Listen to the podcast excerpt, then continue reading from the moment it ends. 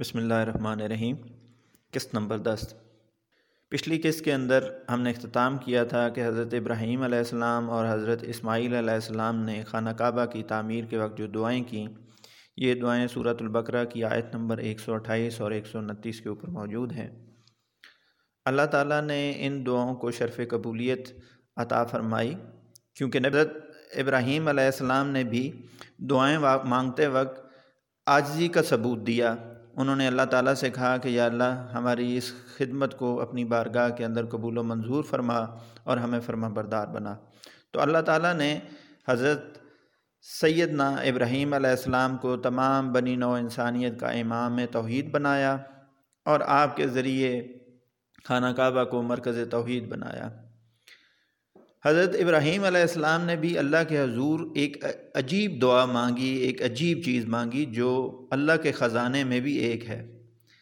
آپ نے اللہ سے دنیا کا مال نہیں مانگا، بلکہ آپ نے اللہ کریم سے آمنہ کا لال مانگا۔ آپ نے دعا فرمائی، ربنا وب ازفیم رسول تو اللہ پاک نے آپ کی اولاد میں سے بنی اسرائیل میں بھی بہت سارے انبیاء بھیجے۔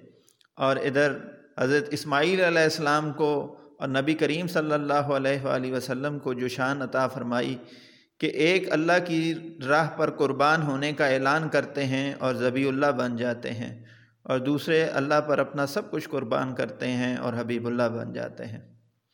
اور اللہ تعالیٰ نے حضرت ابراہیم علیہ السلام کی جو تیسری دعا تھی، اس کو بھی قبول کیا کہ ہماری اولاد میں سے ایسی امت بھیج جو کہ آپ کی فرما بردار ہو۔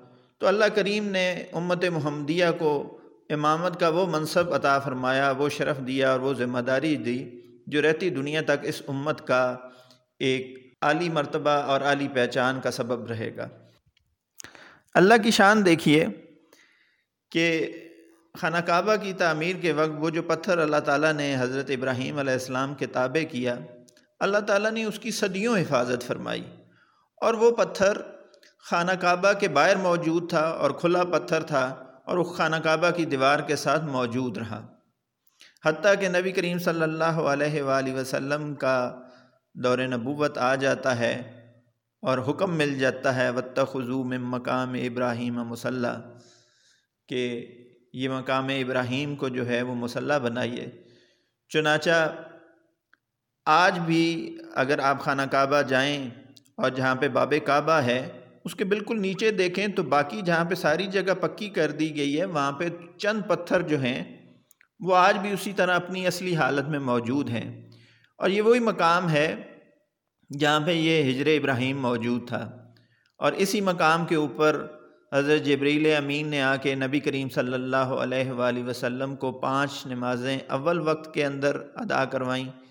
اور پانچ نمازیں آخر وقت کے اندر ادا کر ادا کروائیں۔ اور چنانچہ یہ مقام جو ہے، وہ نبی کریم صلی اللہ علیہ وسلم اور امت محمدیہ کے لیے جو ہے، وہ جائے نماز بنا۔ اب ہوا یہ کہ نبی کریم صلی اللہ علیہ وآلہ وسلم کے وصال کے بعد مکہ شریف کے اندر ایک سیلاب آیا۔ اور یہ جو ہجر ابراہیم تھا، یہ اپنی جگہ سے لڑکتا ہوا اس جگہ پہ آ گیا جہاں پہ آج یہ موجود ہے۔ یعنی آپ حاجی جاتے ہیں تو جس جگہ پہ دیکھتے ہیں، یہ پتھر اس جگہ پہ موجود نہیں تھا، بلکہ جو پہلی نشاندہی کی ہے باب کعبہ کے نیچے، یہاں پہ موجود تھا۔ اب جب یہ پتھر یہاں پہ آ گیا تو سیلاب کے بعد صحابہ کرام نے مشورہ کیا کہ کیا اس کو واپس اپنی جگہ پہ پہنچا دینا چاہیے۔ لیکن اس دور تک اکثر اب مسلمان دور دراز سے آنا شروع ہو گئے تھے اور یہ پتھر رستے میں آتا تھا۔ تو صحابہ کرام نے یہ فیصلہ فرمایا کہ اس میں بھی اللہ کی حکمت یا اللہ کا حکم ہی ہے۔ اب یہ جس جگہ آ گیا ہے، اس کو اسی جگہ رہنا چاہیے، اس کو واپس نہیں لے کے جاتے۔ بعد میں آنے والے لوگوں کے لیے کہیں یہ کھیل تماشا نہ بن جائے۔ چنانچہ اس کو اسی مقام پہ محفوظ کیا گیا۔ اب مورخین اس میں یہ لکھتے ہیں کہ حضرت ابراہیم علیہ السلام جب خانہ کعبہ کی تعمیر کر رہے تھے تو اس وقت تو کوئی ایسا آلہ نہیں تھا کہ جس کی مدد سے دیکھا جا سکے کہ دیوار سیدھی بن رہی ہے، ٹیڑھی بن رہی ہے، پتھر صحیح لگے ہیں یا نہیں لگے۔ تو وہ خانہ کعبہ سے تھوڑے سے فاصلے پر کھڑے ہو کر دیواروں کا اور پتھروں کا مشاہدہ کرتے۔ اور یہ بے عینی یہی جگہ کہی جاتی ہے جس جگہ پہ آج مقام ابراہیم موجود ہے۔ تو اللہ کی شان دیکھیے کہ اللہ تعالیٰ نے وہ مقام جہاں پہ یہ پتھر پہلے موجود تھا، اس کو بھی مسلح نبی بنا دیا۔ اور جس جگہ پہ آج یہ پتھر موجود ہے، اس کو پوری امت کے لیے مسلح بنا دیا۔ اور یہ حکم فرما دیا کہ جو بھی میرے گھر کی طواف کے لیے، میرے گھر کی زیارت کے لیے آئے گا، تو وہ اس جگہ پہ کھڑے ہو کر اپنی نماز ادا کرے۔ اللہ تعالیٰ ہمیں بھی زندگی میں بار بار یہ شرف قبولیت عطا فرمائے کہ اللہ تعالیٰ ہمیں وہاں کی زیارات نصیب فرمائے۔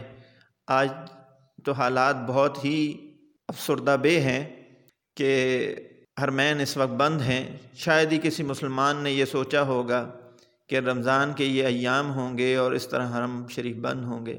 یہ ہمارے اپنی ہاتھوں کی کمائی ہے۔ اور مصائب بھیج کے اللہ تعالیٰ جو ہے وہ رہنمائی کی طرف نشانیاں دکھاتا ہے۔ اللہ کرے اس امت کو اس میں سے نشانیاں مل جائیں اور راہ ہدایت کے اوپر اللہ تعالیٰ ہمیں واپس لوٹا دیں۔ آپ سے بھی دعاؤں کی درخواست ہے۔ السلام علیکم ورحمۃ اللہ وبرکاتہ۔